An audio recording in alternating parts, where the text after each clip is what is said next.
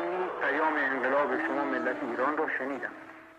من دولت تعیین میکنم، من تو دهن این دولت میزنم، من دولت تعیین میکنم، من به پشتیبانی این ملت دولت. از عصر روز سیزدهم آبان ماه هزار و سیصد و چهل و سه که اطلاعیه چند صدری سازمان امنیت خبر تبعید آیت الله خمینی را منتشر کرد تا سیزده سال بعد که اطلاعیه مجالس ترحیم فرزندش سید مصطفی در مطبوعات ایران منتشر شد، ذکر نام آیت الله خمینی رسما ممنوع بود. اما هوادارانش در میان بازاریان، دانشجویان و روحانیان پیوسته با او در تماس بودند. ابوالحسن بنی صدر یکی از همین دانشجویان طرفدار آیت الله خمینی بود که در دوران تبعید وی با او در ارتباط بود. اول تبعید شد به ترکیه و از ترکیه منتقل شد به نجف، به لحاظ اینکه دولت ترکیه نخواست رو اونجا نگه بداره و علمای قم و نجف هم به شاه سابق زیاد فشار آوردن، در نتیجه موافقت دولت عراق گرفتن و رفت به نجف. در محیط نجف غیر از همین تعداد محدود طلبه‌ای که باش بودن، اونم از ایران رفته بودن، به انزوا بود. خودشم در مجالس شرکت نمیکرد، نه در ختمی، نه در جشنی، نه در عیدی، هیچ شرکت نمیکرد، خیلی به ندرت. در اون وقتی من رفتم اونجا من فکر میکردم از ایران مرتب به او اطلاع میرسه، دیدم نه، مجرای اطلاعش همون اطلاعاتی است که خبرهایی است که از طریق اروپا در نشریات یا در مکاتبات به نجف منتقل می شود. پول و اینا ظاهراً برای او بیشتر از دیگران می رسید، اینجور که ناظرش می گفت، یعنی عاشقعلی خلخالی بود، ناظر این مراجع بود در نجف. او به من گفت که اول بیشترین پول برای او می رسه، اما تماس اونجوری که مثلا خبر بدن و اطلاع بدن و وضع رو بگن نبود. جو نجف غیر سیاسی بود. شاه بر عریکه اقتدار سوار و امید به ثبات و رفاه بیشتر همه جا گیر. در بهمن ماه هزار و سیصد و چهل و هشت آیت الله خمینی رشته درس‌هایی را درباره ولایت فقیه آغاز کرد که فقیهان متأخر به آن توجه چندانی نکرده بودند. در این درس‌ها آیت الله پایه‌های نظری حکومت اسلامی را بنیاد می‌کرد و خود می گفت که شاید در قرنهای آینده کسی به این نظریه تحقق بخشد. یکی دیگر از فقیهان معاصر که بعدها فقه دولت اسلامی را نوشت، آیت الله حسین علی منتظری است که ولایت فقیه را ادامه حکومت پیامبر می داند. مسئله ولایت فقیه این یکی از مسائلی است که در مذهب ما هست، اتفاقی فقهای شیعه بود در جمیع اعصار و این یه چیز طبیعی است. شما ببینید یه وقت ما میخوایم یک کشوری رو اداره بکنیم سبک غربی، بگیم میخوایم ملت رو آزاد بذاریم، ملت میان آزادانه انتخاب کنن افرادی رو، بیان فرض کنید که در مجلس و اینها هر که نظر دادن نظر اونا متضاد.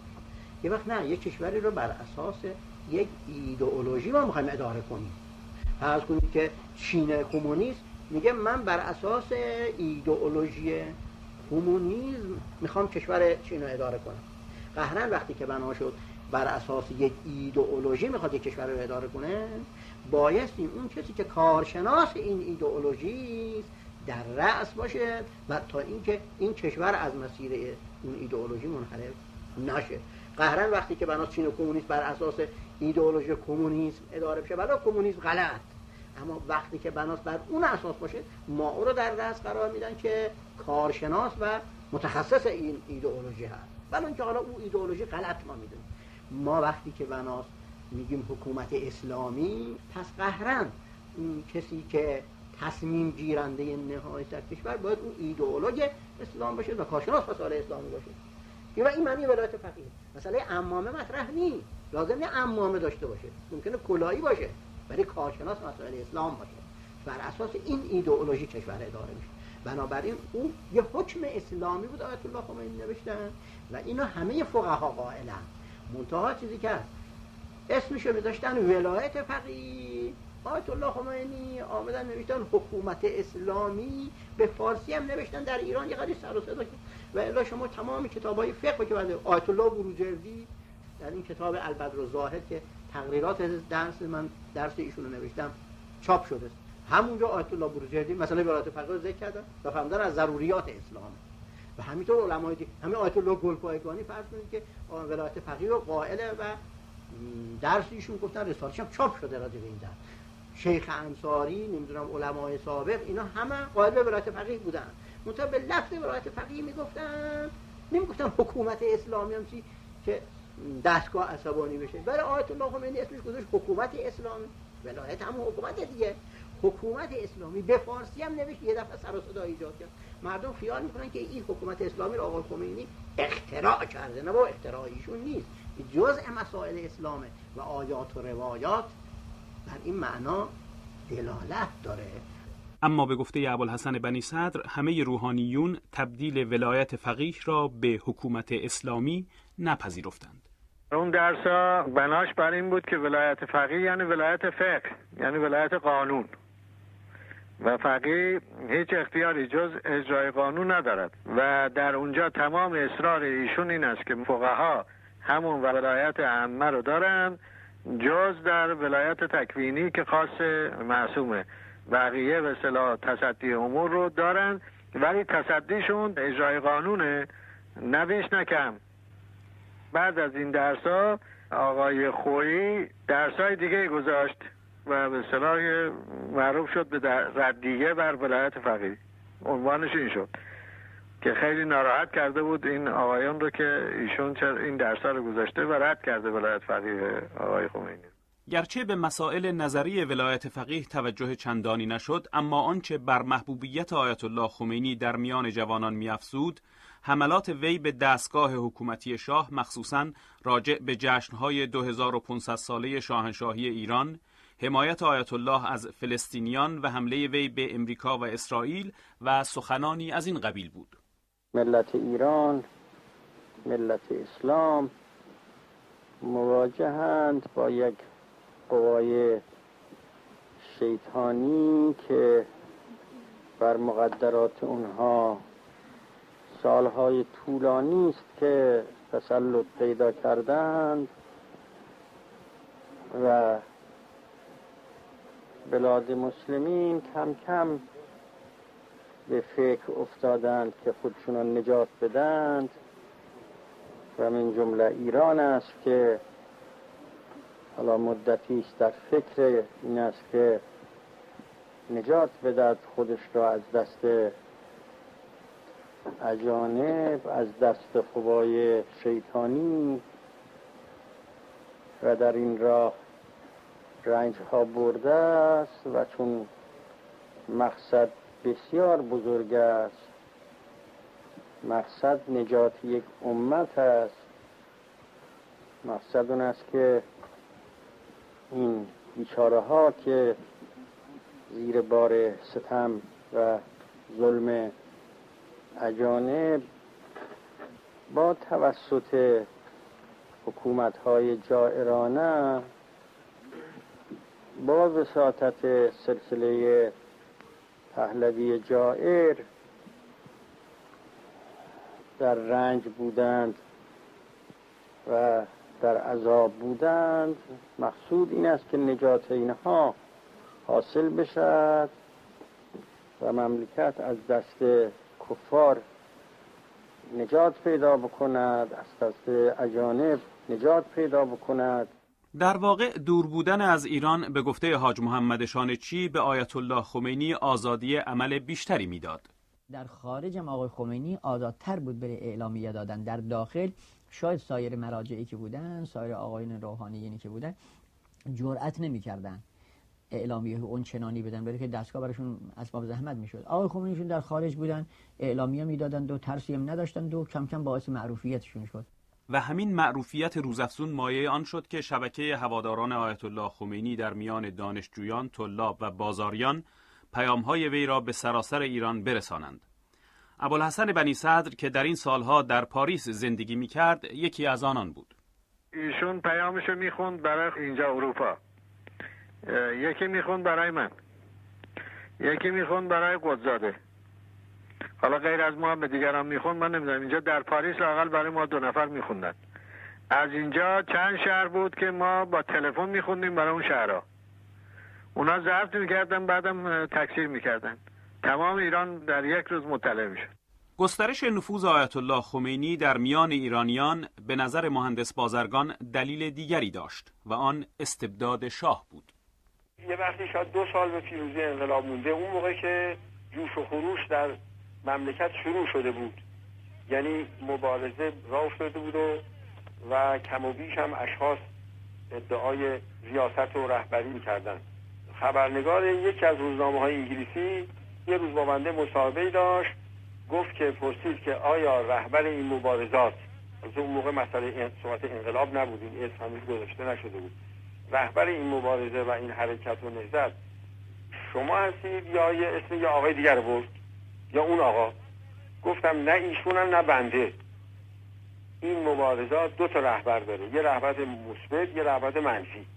رهبر مثبتش آقای خمینی هست، رهبر منفیش هم اعلیحضرت محمد رضا شاه پهلوی که با ظلم‌ها و ستم‌ها و رفتارهایی که کرده و با تجربیات و اعمالش و با ساواکی که عامل اوست مردم رو ناراضی و ناراحت و در وضع گرفتاری و تفریح انداخته، به طوری که همه رو در حول این محور دشمنی با او و از بین رفتن او، یعنی علیه استبداد، متحد کرده. و این روحیه و وضع اون زمان ایران بود که مردم بعد از گردش روزگار به این نقطه رسیده بودن و آقای خمینی هم به این نقطه متوجه شدن و پیوستند که بله فعلا در رأس و اساس تمام بدبختی های ما و گرفتاری های ما استبداده. پس مادامی که استبداد باشه در مملکت، مادامی که ملت حاکم نباشه، استقلال و آبادی و امنیت و آقایی و اینا رو نداریم. این شانس بزرگ ایران بود و بزرگترین واقعه این بود که وحدتی در حول و حوش این محور پیدا کردند. سیاستمداران ملی همیشه خود را رهبر بلامنازع مخالفان سیاسی شاه می دانستند و این بار هم به گفته دکتر کریم سنجابی آنها تصور می کردند که نهایتاً خود آنها خواهند بود که نهضت مخالفان شاه را رهبری خواهند کرد. نغمه مخالف که از طرف میلیون از یک طرف به امید این که بتوانند حکومت ملی صالح وجود بیارند و روحانیون وعده هایی که میدادن وعده های غیر میدادن. خمینی وقتی ازش میپرسیدن میگه آخوند اهل حکومت نیست. واقعا عقیده شاید در این داشت. از طرفی هم اینا همه این مجموعه که میشود گفت دلایل سیاسی است، دلایل اقتصادی است، دلایل اجتماعی است و سیاست خارجی است، دست به هم داد و بالاخره جریان حکومت ایران به این کیفیت تحول پیدا کرد. به گفته بنی صدر نفوذ مذهب در میان جوانان و دانشجویان بلا شک به رهبری آیت الله خمینی کمک بسیار کرد. طی سالهای قبل در واقع این درسخواندهای جدید ایشون رو به عنوان یک رهبر روحانی در داخل و خارج کشور جا انداخته بودند. بس یه مقدارش ناشی از این مسئله بود.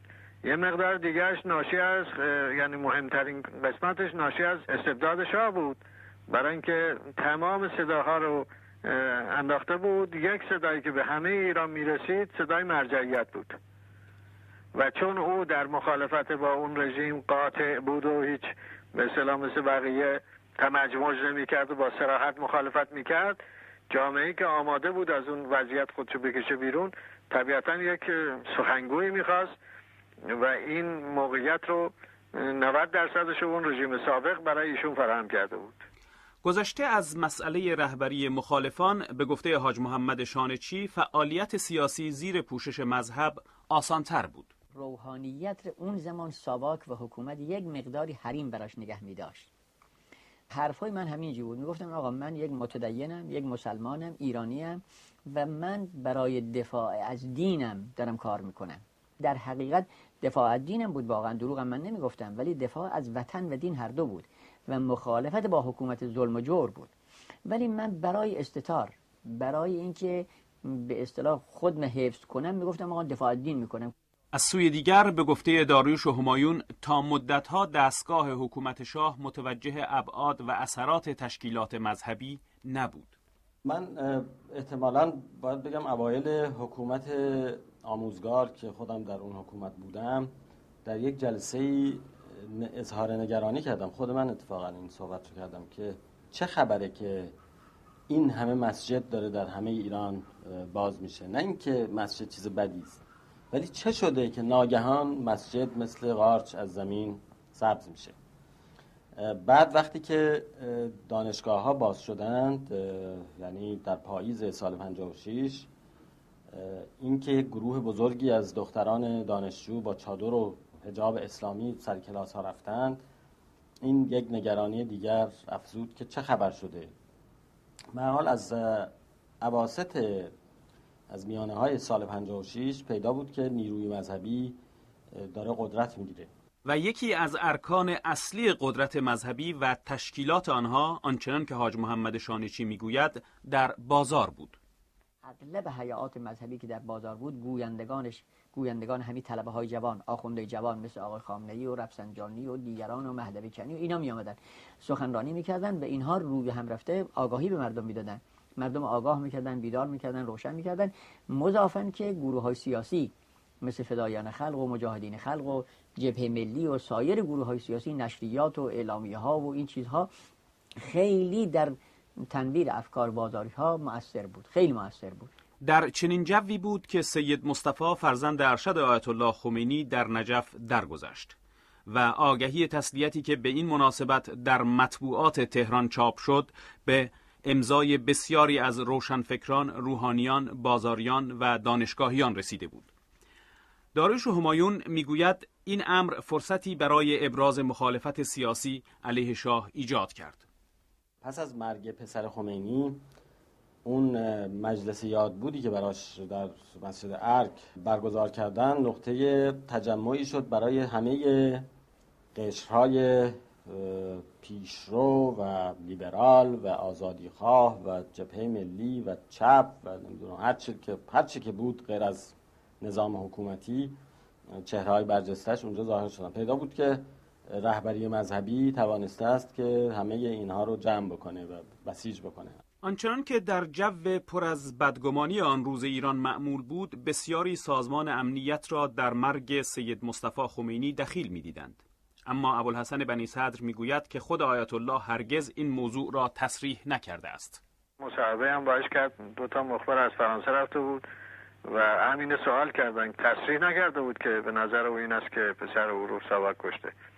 البته اطرافی همش گفتن اون وقت مرسوم بود دیگه، هر کس میمرد به هر دردی مقصر ساواک بود و رژیم سابق، چنان که طبیعتا در هر استبداد اینجوره.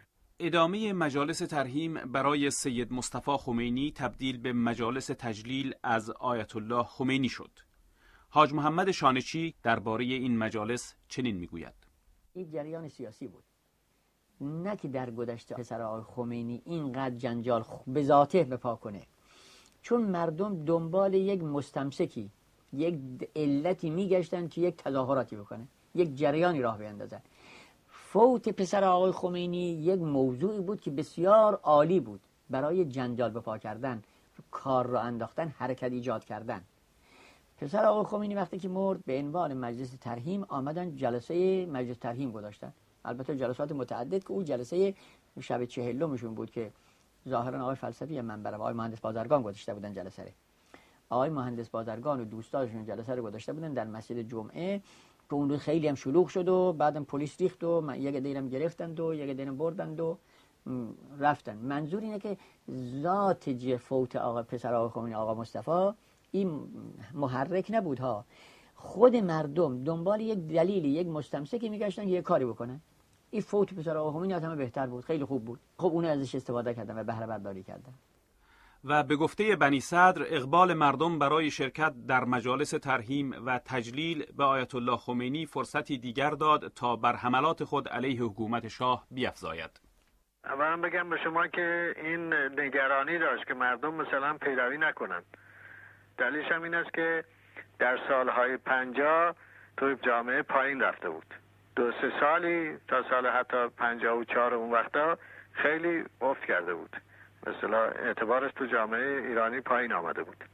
پس این نگرانی رو داشت که نکنه حرفی بزنه که جامعه پیروی نکنه. اون وقت وقتی دید که اون فاتحه ها شد و اون ترتیب اقبال عمومی، دوباره دلگرم شد.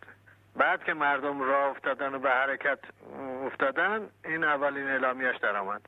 استقبال مردم بر تندی لحن آیت الله خمینی افزود و در اینجا بود که آیت الله خواستار سرنگونی دودبان پهلوی شد.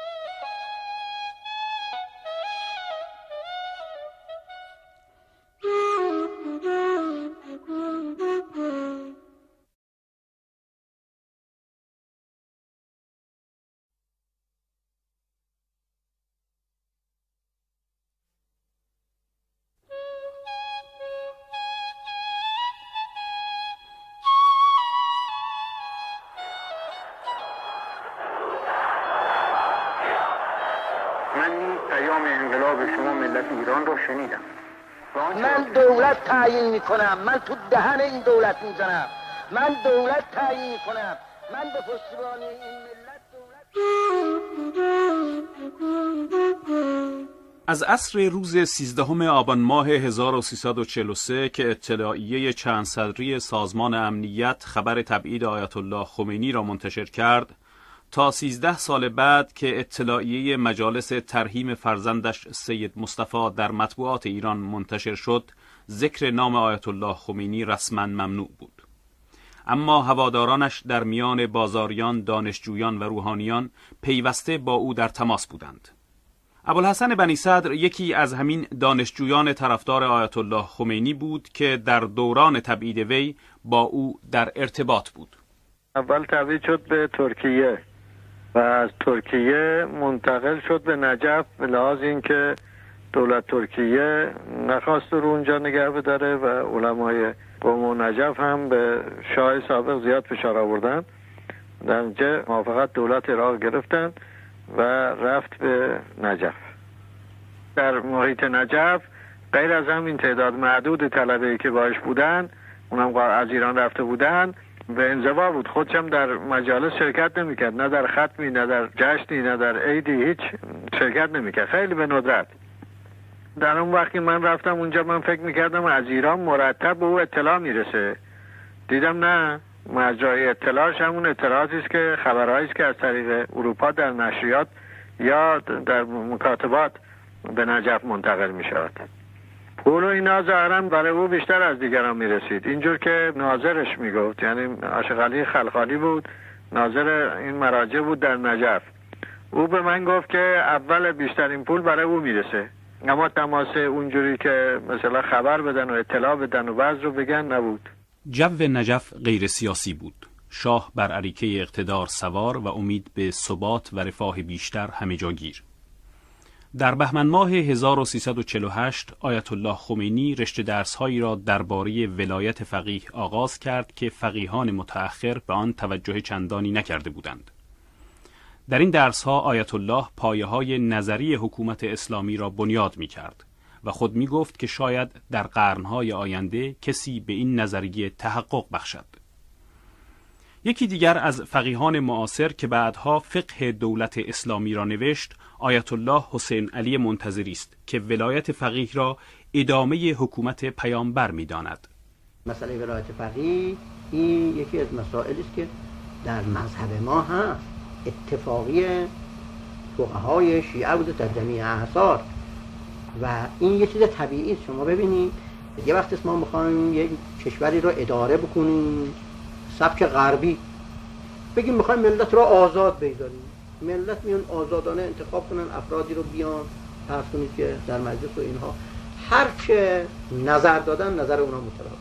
یه وقت نه، یک کشوری رو بر اساس یک ایدئولوژی ما میخوایم اداره کنیم. فرض کنید که چین کمونیست میگه من بر اساس ایدئولوژی کمونیسم میخوام کشور چین رو اداره کنم.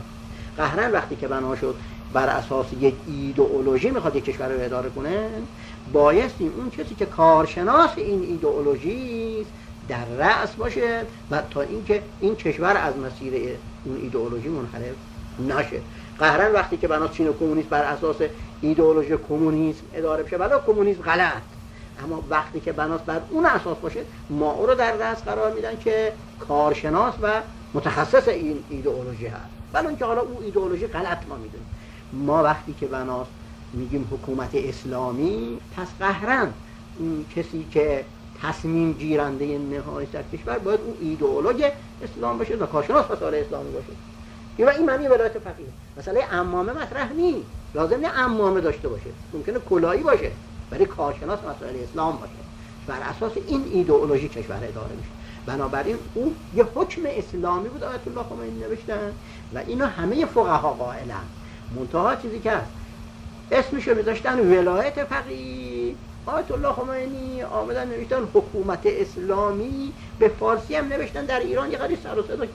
و الا شما تمام کتابای فقه که بعد آیت الله بروجردی در این کتاب البدر الزاهد که تقریرات درس من درس ایشون رو نوشتم چاپ شده، همونجا آیت الله بروجردی مثلا ولایت فقیه رو ذکر کردن و فهمیدن از ضروریات اسلام. و همینطور علمای همین آیت الله گلپایگانی فرض کنید که ولایت فقیه رو قائله و درس ایشون گفتن رساله‌ش هم چاپ شده راجع به این درس. شیخ انصاری نمیدونم علمای سابق اینا همه قائل به ولایت فقیه بودن، منتها به لفظ ولایت فقیه میگفتن، نمیگفتن حکومت اسلامی هم چی که دستگاه عصبانی بشه. برای آیت الله خمینی اسمش گذاشت حکومت اسلامی، ولایت هم حکومت دیگه، حکومت اسلامی. به فارسی هم نوشت، یه دفعه سر و صدا ایجاد کرد، مردم خیال میکنن که این حکومت اسلامی رو آقای خمینی اختراع کرده. نه، با اختراع ایشون نیست، جزء مسائل اسلامه و آیات و روایات بر این معنا دلالت داره. اما به گفته ابوالحسن بنی صدر همه روحانیون تبدیل ولایت فقیه را به حکومت اسلامی نپذیرفتند.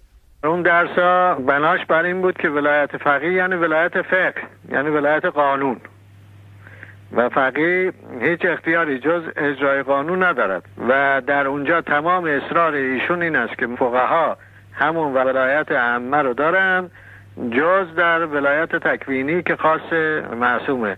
بقیه به اصطلاح تصدی امور رو دارن، ولی تصدیشون اجرای قانونه، نه بیش نه کم.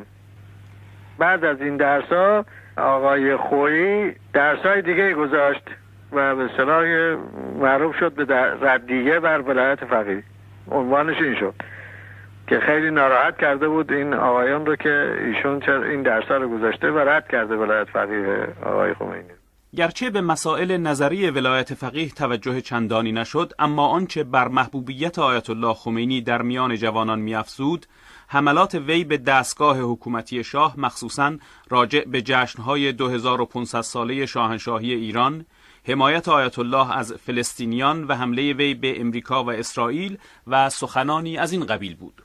ملت ایران، ملت اسلام مواجهند با یک قوای شیطانی که بر مقدرات اونها سالهای طولانی است که تسلط پیدا کردند و بلاد مسلمین کم کم به فکر افتادند که خودشون را نجات بدند و من جمله ایران است که حالا مدتی است در فکر این است که نجات بدهد خودش را از دست اجانب، از دست قوای شیطانی،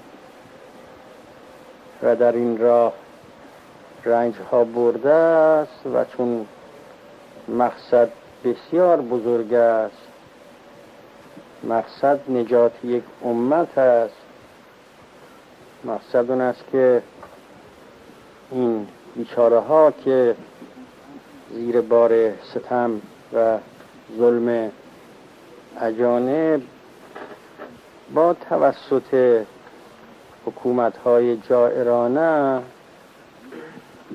با وساطت سلسله پهلوی جائر در رنج بودند و در عذاب بودند. مقصود این است که نجات اینها حاصل بشد و مملکت از دست کفار نجات پیدا بکند، از دست اجانب نجات پیدا بکند. در واقع دور بودن از ایران به گفته حاج محمد شانچی به آیت الله خمینی آزادی عمل بیشتری میداد. در خارج هم آقای خمینی آزادتر بود برای اعلامیه دادن، در داخل شاید سایر مراجعی که بودن، سایر آقایان روحانیینی که بودن جرأت نمی‌کردن اعلامیه اون چنانی بدن، برای که دستگاه براشون اسباب زحمت میشد. آقای خمینیشون در خارج بودن، اعلامیه میدادن، دو ترسیم نداشتن، دو کم کم باعث معروفیتشون شد. و همین معروفیت روزافزون مایه آن شد که شبکه هواداران آیت الله خمینی در میان دانشجویان، طلاب و بازاریان پیام‌های وی را به سراسر ایران برسانند. ابوالحسن بنی صدر که در این سالها در پاریس زندگی می‌کرد یکی از آنان بود. ایشون پیامشو می‌خوند برای اینجا اروپا، یکی می‌خوند برای من، یکی می‌خوند برای قدزاده، حالا غیر از ما هم به دیگران می‌خوند، من نمی‌دونم. اینجا در پاریس لااقل برای ما دو نفر می‌خوندن. از اینجا چند شهر بود که ما با تلفن می‌خوندیم برای اون شهرها، اونا ضبط می‌کردن بعدم تکثیر می‌کردن. تمام ایران در یک روز مطلع می‌شد. گسترش نفوذ آیت الله خمینی در میان ایرانیان به نظر مهندس بازرگان دلیل دیگری داشت و آن استبداد شاه بود. یه وقتی شاید دو سال به پیروزی انقلاب مونده. Who are you? I can't see you. یعنی مبارزه راه افتاده بود و, و کم و بیش هم اشخاص ادعای ریاست و رهبری می‌کردند. خبرنگار یکی از روزنامه‌های انگلیسی یه روز با بنده مصاحبه‌ای داشت، گفت که پرسید که آیا رهبر این مبارزات، از اون موقع مسئله صحبت انقلاب نبود، این اسم هنوز گذاشته نشده بود، رهبر این مبارزه و این حرکت و نهضت شما هستید یا یه اسم یه آقای دیگر برد یا اون آقا؟ گفتم نه ایشونم نه بنده، این مبارزات دو تا رهبر داره، یه رهبر مثبت یه رهبر منفی. رهبر مثبتش آقای خمینی هم، رهبر منفیش هم اعلیحضرت محمد رضا شاه پهلوی که با ظلم‌ها و ستم‌ها و رفتارهایی که کرده و با تجربیات و اعمالش و با ساواکی که عامل اوست مردم رو ناراضی و ناراحت و در وضع گرفتاری و تفریح انداخته، به طوری که همه رو در حول این محور دشمنی با او و از بین رفتن او، یعنی علیه استبداد، متحد کرده. و این روحیه و وضع اون زمان ایران بود که مردم بعد از گردش روزگار به این نقطه رسیده بودند و آقای خمینی هم به این نقطه متوجه شدند و پیوستند که بله فعلا در رأس و اساس تمام بدبختی های ما و گرفتاری های ما استبداده. پس مادامی که استبداد باشه در مملکت، مادامی که ملت حاکم نباشه، استقلال و آبادی و امنیت و آقایی و اینا رو نداریم. این شانس بزرگ ایران بود و بزرگترین واقعه این بود که وحدتی در حول و حوش این محور پیدا کردند. سیاستمداران ملی همیشه خود را رهبر بلا منازع مخالفان سیاسی شاه می دانستند و این بار هم به گفته دکتر کریم سنجابی آنها تصور می‌کردند که نهایتاً خود آنها خواهند بود که نهضت مخالفان شاه را رهبری خواهند کرد.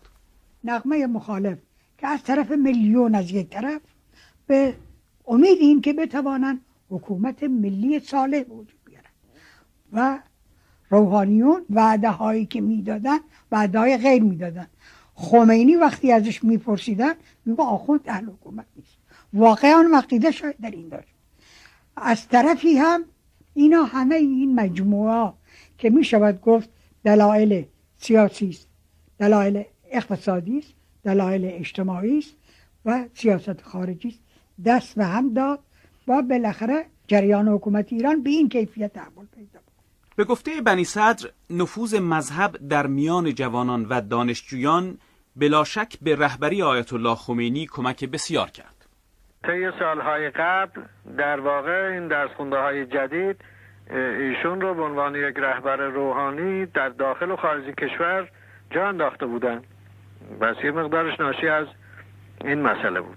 یه مقدار دیگرش ناشی از، یعنی مهمترین قسمتش ناشی از استبداد شاه بود، برای اینکه تمام صداها رو انداخته بود. یک صدایی که به همه ایران میرسید صدای مرجعیت بود و چون او در مخالفت با اون رژیم قاطع بود و هیچ به اصطلاح مثل بقیه تمجموج نمی کرد و با صراحت مخالفت می کرد، جامعه‌ای که آماده بود از اون وضعیت خودشو بکشه بیرون طبیعتا یک سخنگوی میخواست و این موقعیت رو نود درصدش اون رژیم سابق برای ایشون فراهم کرده بود.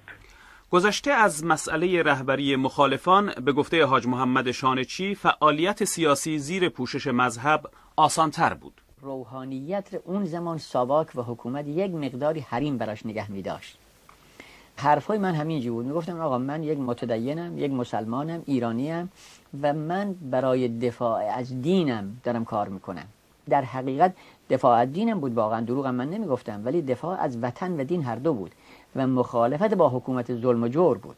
ولی من برای استتار، برای اینکه به اصطلاح خودم حفظ کنم، میگفتم آقا دفاع از دین میکنم. از سوی دیگر به گفته داریوش و همایون، تا مدتها دستگاه حکومت شاه متوجه ابعاد و اثرات تشکیلات مذهبی نبود. من احتمالاً باید بگم اوایل حکومت آموزگار که خودم در اون حکومت بودم، در یک جلسه‌ای اظهار نگرانی کردم. خود من اتفاقا این صحبت رو کردم که چه خبره که این همه مسجد داره در همه ایران باز میشه. نه اینکه مسجد چیز بدی است، ولی چه شده که ناگهان مسجد مثل قارچ از زمین سبز میشه. بعد وقتی که دانشگاه ها باز شدند، یعنی در پاییز سال پنجاه و شش، اینکه یک گروه بزرگی از دختران دانشجو با چادر و حجاب اسلامی سر کلاس ها رفتند، این یک نگرانی دیگر افزود که چه خبر شده. من حال از اواسط از میانه های سال پنجاه و شش پیدا بود که نیروی مذهبی داره قدرت میگیره. و یکی از ارکان اصلی قدرت مذهبی و تشکیلات آنها، آنچنان که حاج محمد شانچی میگوید، در بازار بود. اغلب هیئات مذهبی که در بازار بود، گویندگانش گویندگان همین طلبه های جوان، آخونده جوان مثل آقای خامنه‌ای و رفسنجانی و دیگران و مهدوی کنی و اینا می آمدن سخنرانی میکردن و اینها روی هم رفته آگاهی به مردم میدادن. مردم آگاه میکردن، بیدار میکردن، روشن میکردن، مضافن که گروه های سیاسی مثل فدایان خلق و مجاهدین خلق و جبهه ملی و سایر گروه های سیاسی، نشریات و اعلامیه ها و این چیزها خیلی در تنویر افکار بازاری ها مؤثر بود، خیلی مؤثر بود. در چنین جوی بود که سید مصطفی فرزند ارشد آیت الله خمینی در نجف درگذشت و آگهی تسلیتی که به این مناسبت در مطبوعات تهران چاپ شد به امضای بسیاری از روشنفکران، روحانیان، بازاریان و دانشگاهیان رسیده بود. داریوش همایون میگوید این امر فرصتی برای ابراز مخالفت سیاسی علیه شاه ایجاد کرد. پس از مرگ پسر خمینی، اون مجلس یاد بودی که براش در مسجد ارگ برگزار کردن، نقطه تجمعی شد برای همه قشرهای پیشرو و لیبرال و آزادیخواه و جبهه ملی و چپ و نمیدونم هر چی که هر چی که بود غیر از نظام حکومتی. چهره‌های برجسته‌اش اونجا ظاهر شدن. پیدا بود که رهبری مذهبی توانسته است که همه اینها رو جمع بکنه و بسیج بکنه. آنچنان که در جو پر از بدگمانی آن روز ایران معمول بود، بسیاری سازمان امنیت را در مرگ سید مصطفی خمینی دخیل می‌دیدند. اما ابوالحسن بنی صدر میگوید که خود آیت الله هرگز این موضوع را تصریح نکرده است. مصاحبه هم باش کرد، دو تا مخبر از فرانسه رفته بود و همین سوال کردن، تصریح نکرده بود که به نظر او این است که پسر او رو سواک کشته. البته اطرافی همش گفتن اون وقت معصوم بود دیگه، هر کس میمرد به هر دردی مقصر ساواک بود و رژیم سابق، چنان که طبیعتا در هر استبداد اینجوره. ادامه مجالس ترحیم برای سید مصطفی خمینی تبدیل به مجالس تجلیل از آیت الله خمینی شد. حاج محمد شانچی درباره این مجالس چنین میگوید: این جریان سیاسی بود، نه که در گذشته پسر آقای خمینی اینقدر جنجال به ذاته بپا کنه. چون مردم دنبال یک مستمسکی، یک علتی میگشتن که یک تظاهراتی بکنه، یک جریانی راه بیندازن. فوت پسر آقای خمینی یک موضوعی بود که بسیار عالی بود برای جنجال بپا کردن، کار را انداختن، حرکت ایجاد کردن. پسر آقای خمینی وقتی که مرد به عنوان مجلس ترحیم آمدن، جلسه مجلس ترحیم گذاشتن، البته جلسات متعدد که او جلسه شب چهلمشون بود که ظاهرا آقای فلسفی منبر و آقای مهندس بازرگان گذاشته بودن جلسه رو. آقای مهندس بازرگان و دوستاشون جلسه رو گذاشته بودن در مسجد جمعه که اون روز خیلی هم شلوغ شد و بعدم پلیس ریخت و یک دیرم گرفتند و یک دیرم بردند و رفتن. منظور اینه که ذات فوت آقا پسر آقا خمینی آقا مصطفی این محرک نبود ها، خود مردم دنبال یک دلیلی، یک مستمسکی میگشتن که یک کاری بکنن. این فوت پسر آقا خمینی از همه بهتر بود، خیلی خوب بود. خب اون ازش استفاده کردن و بهره برداری کردن. و به گفته بنی صدر اقبال مردم برای شرکت در مجالس ترحیم و تجلیل به آیت الله خمینی فرصتی دیگر داد تا بر حملات خود علیه حکومت شاه بیفزاید. اولا بگم به شما که این نگرانی داشت که مردم مثلا پیروی نکنند. دلیلش هم این است که در سالهای پنجاه توی جامعه پایین رفته بود، دو سه سالی تا سال حتی پنجاه و چهار اون وقتا خیلی افت کرده بود، مثلا اعتبارش تو جامعه ایرانی پایین آمده بود.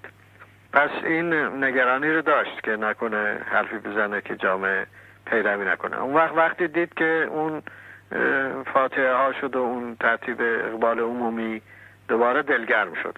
بعد که مردم راه افتادن و به حرکت افتادن، این اولین اعلامیه‌اش در آمد.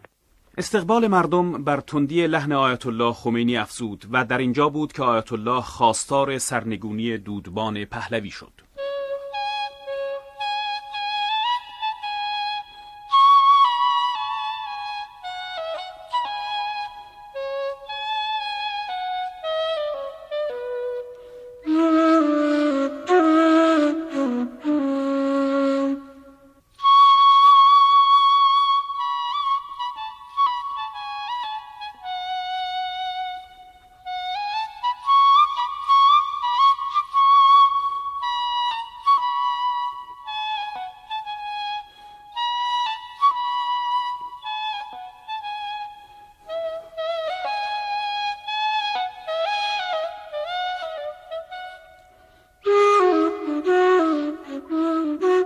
به نیویورک.